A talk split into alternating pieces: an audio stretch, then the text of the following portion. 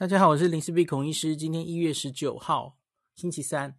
呃，今天我想讲一个，应该算是好消息哈。我们前面有跟大家分享过，最早 Omicron 肆虐的南非，还有接下来的英国哦，都陆续有一些好像这一波疫情已经撑过去的感觉啊，有一些好的数字。那诶，美国也有哦。美国因为这一波哈，它在几个大城市，特别是东北方的，像是纽约州那附近哦，那还有芝加哥、华盛顿这些地方，这些地方其实是美国相对疫苗打得比较好的地方嘛，哈，就蓝州大家知道，就民主党那比较愿意打疫苗的地方，然后呢，呃，他们首当其冲面临了 Omicron。那现在最早进入疫情的地方，有一点开始走下坡了哦。诶，跟我们在南非跟伦敦其实看到很像哦，它来得快，去的也快耶。诶，这个有一点有意思啊。那不知道在别的地方会怎么样？可是美国因为很大，美国每一个地方这个疫情烧起来，那个不是同步的哈，所以整体来说，美国那个什么住院数，然后确诊数。呃，有些地方在增加，有些地方在减少，那那要看那个欧米孔传进来的速度啊。可是整体美国的数字，我看这两天也有掉。那这个掉的原因会不会是因为？我觉得也有可能是因为前一阵子是过美国的长期长的假期哈。那假期当然会可能有一些假日的效应，不管是他真的确诊数就因为这样啊、大家往来。旅行，然后人与人接触变多，然后就变确诊真的变多，或是它会有一些累积嘛？或因为假日不会做 PCR，它可能会等假日结束后一起做，哎，然后你就 看到了一个，哎，那个时候有一个非常上升的一个假象，呃，我觉得都有可能哈。可是总之看一个趋势，好像在某些地方的确有在下降。那因为纽约它的资料是做得很完整的哈，它的那个网页，所以呃，这是我觉得我们台湾一直没有的。我们现在已经准备要烧，可能要进入第二波疫情了哈。哎，我们好像还没这种非常及时的、很漂亮的呃网页，连个 PCR 阳性率我已经叫很久了，我已经不忍心讲了哈。好，总之我们来看一下纽约的数字哈，我觉得是很值得让大家参考的哈。那第一个，我们来看纽约这一波，我们只看这个案例数。那我已经提醒过大家，现在哈，你看这个地方的疫情是不是真的很严峻哦？你应该看的不是只是台面上的案例数而已，应该要看住院，要看重症，还有死亡哈，要看这四个东西。那就像是纽约是一个很好的示范哦。因为纽约从最早，大家应该记得哈，原始的武汉株那一波，它是非常非常严重的，那接近医疗崩溃的一些状况，很早就面临了这个呃第一波疫情哈，二零二零年的四月。那可是经过这一波那么严重的疫情，这个 之后，那到后来的去年冬天，此时的 Alpha。还有夏天开始的 Delta，反而它的确诊数字都，呃，讲太快了哈。它的确诊数字在这几波哈，呃，只看台面上确诊的数字，一开始的武汉株，还有后来的 Alpha 都蛮高的哈，大概每日可以到五六千人。那后来的 Delta 就少一点哈，没有那么多。那直到这一次，Omicron 是哇，做做指数型上升电梯上去哈，每日可以到四万，超过四万，非非常多哦。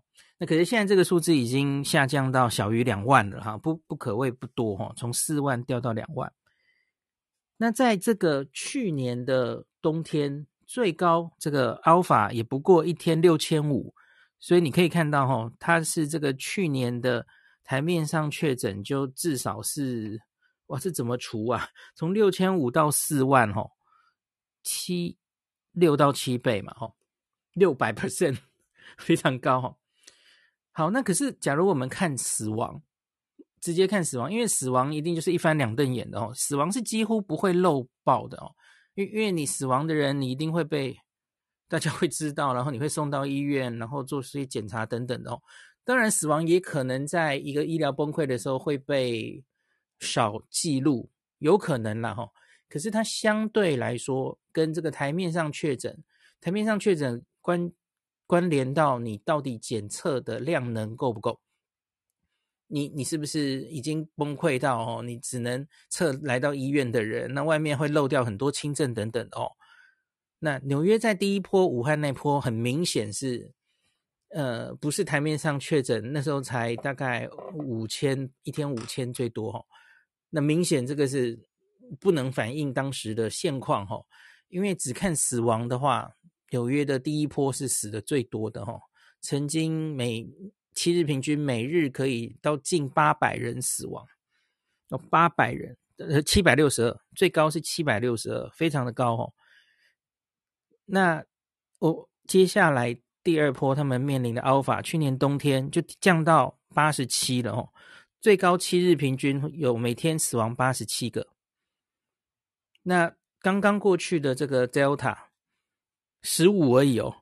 其实纽约相对撑的是不错的哦，它因为他们疫苗打得很好，然后又经过了前面两波那么大的流行之后哦，哇，那个 Delta 其实他们是很平顺的度过，跟美国其他地方不太一样了哦。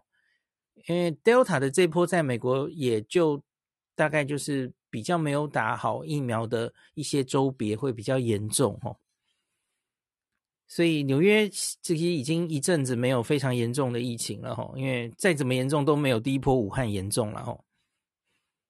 你看这个数字差距不可谓不大了哈，台面上虽然是呃在这一波 Omicron 之前哈。呃，Alpha 的那那一波，它的台面确诊比较多，可是问题是这个死亡人数哦，差了接近十倍哦。武汉那只一天可以死到七百六十二个人，然后 Alpha 八十七，Delta 十五。好，大家要不要猜猜看，现在 Omicron 是多少？Omicron 的死亡现在爬到了一百零二，一百零二哦，每天纽约现在可以死一百个人，因为死亡是一个。延迟指标嘛，那现在这个案例冲上去，开始往下降哦。可是这些死亡开始陆续浮现了哦，这个跟英国看到的是一模一样的哦。你看，他每天可以死到一百零二个人，七日平均哦，不是只有一天的暴冲的数字哦。我我现在讲的都是七日平均，稀释掉那种假日效应啊。你看，这个明显在纽约，它已经超过之前 Delta 的那波疫情了。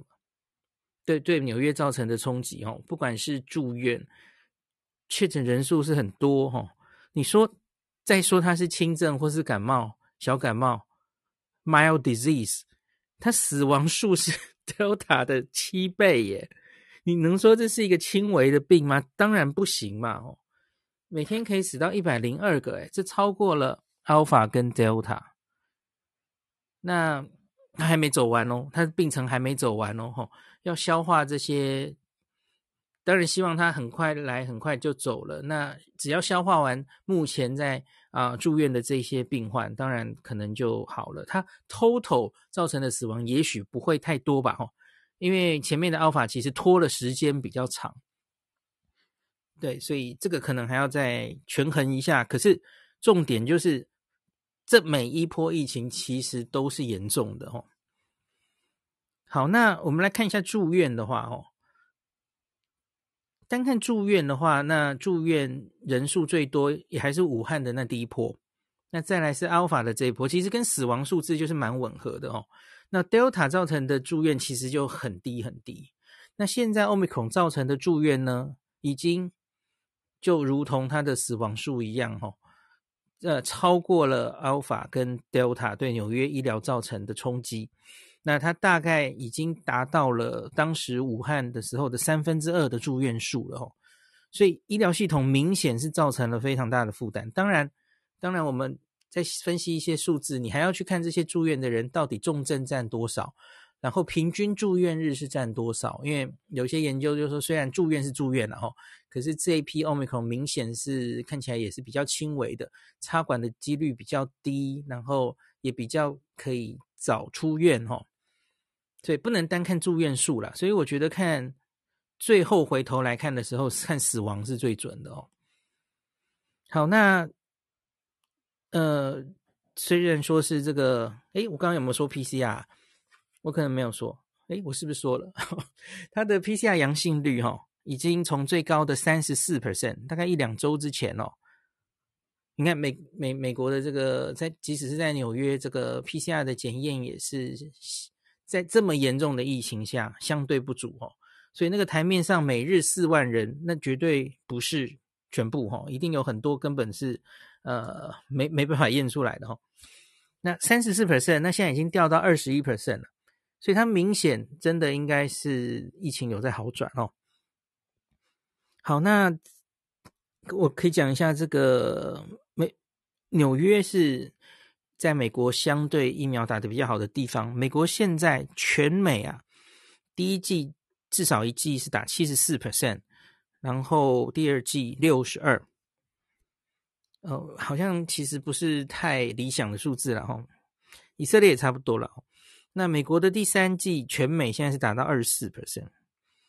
好，那纽约的话就比这个数字更好一点哦。纽约是至少一季八十三，你看高了九 percent。那完成两剂七十四，高了十二 percent。纽约打的比较不好的大概是老人，他们八十五岁老人以上没有打的非常好哦。然后有一些有色人种，特别是呃黑黑人，然后呃那叫什么？是拉丁拉丁裔的哈。这这两个比一般 Caucasian 打的不好哈，相对不好。那纽约的这个加强针已经达到三十 percent 了哈，两百五十万剂。那他们的青少年跟儿童两剂打满哦，五到十七岁四十七 percent，达到快一半。好，那我就今天有看到那个有一篇报道，就在报道这个新的纽约市长啊，哈，他还上任没多久嘛，他他就说 We are winning against Omicron。我们这个对抗 Omicron 已经胜利了哦，那可是后面就加一句 As expert urge caution，就是专家还是说要小心啊，不要轻忽啊，还是大家要保持防疫，因为它它还没有完全结束流行哦。你即使现在低到了每天两万例，两万例还是一个天数啊，你现在只是有很明显它在下降了哦，可是你还是要很小心的收尾哦。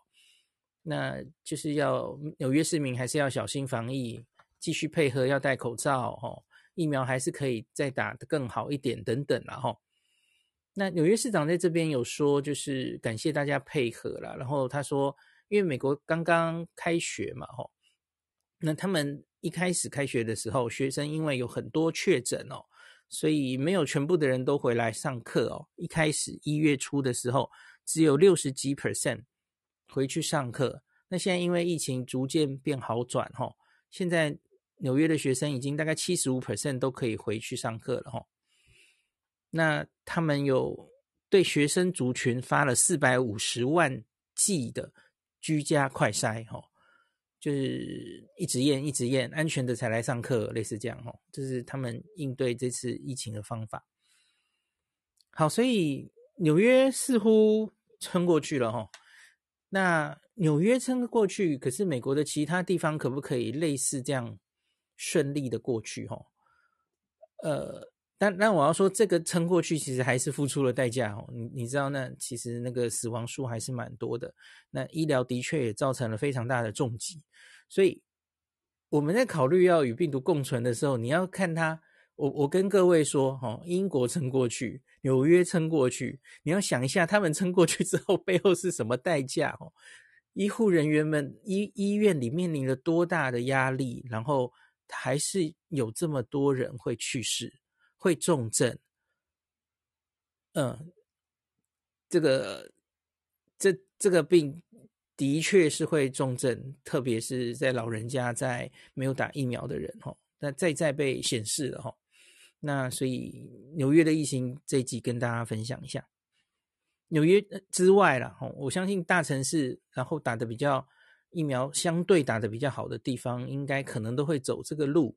那可是哈，假如是因为纽约是疫苗打的相对好的，那假如是在平均以下的这些地方，呃，打的更差的地方，甚至是加强针打的非常差的地方，吼，也许它造成的重症跟死伤，甚至有点接近医疗崩溃的局面，我觉得是有可能见到的，哈。那这个我们就接下来再看看接下来的发展。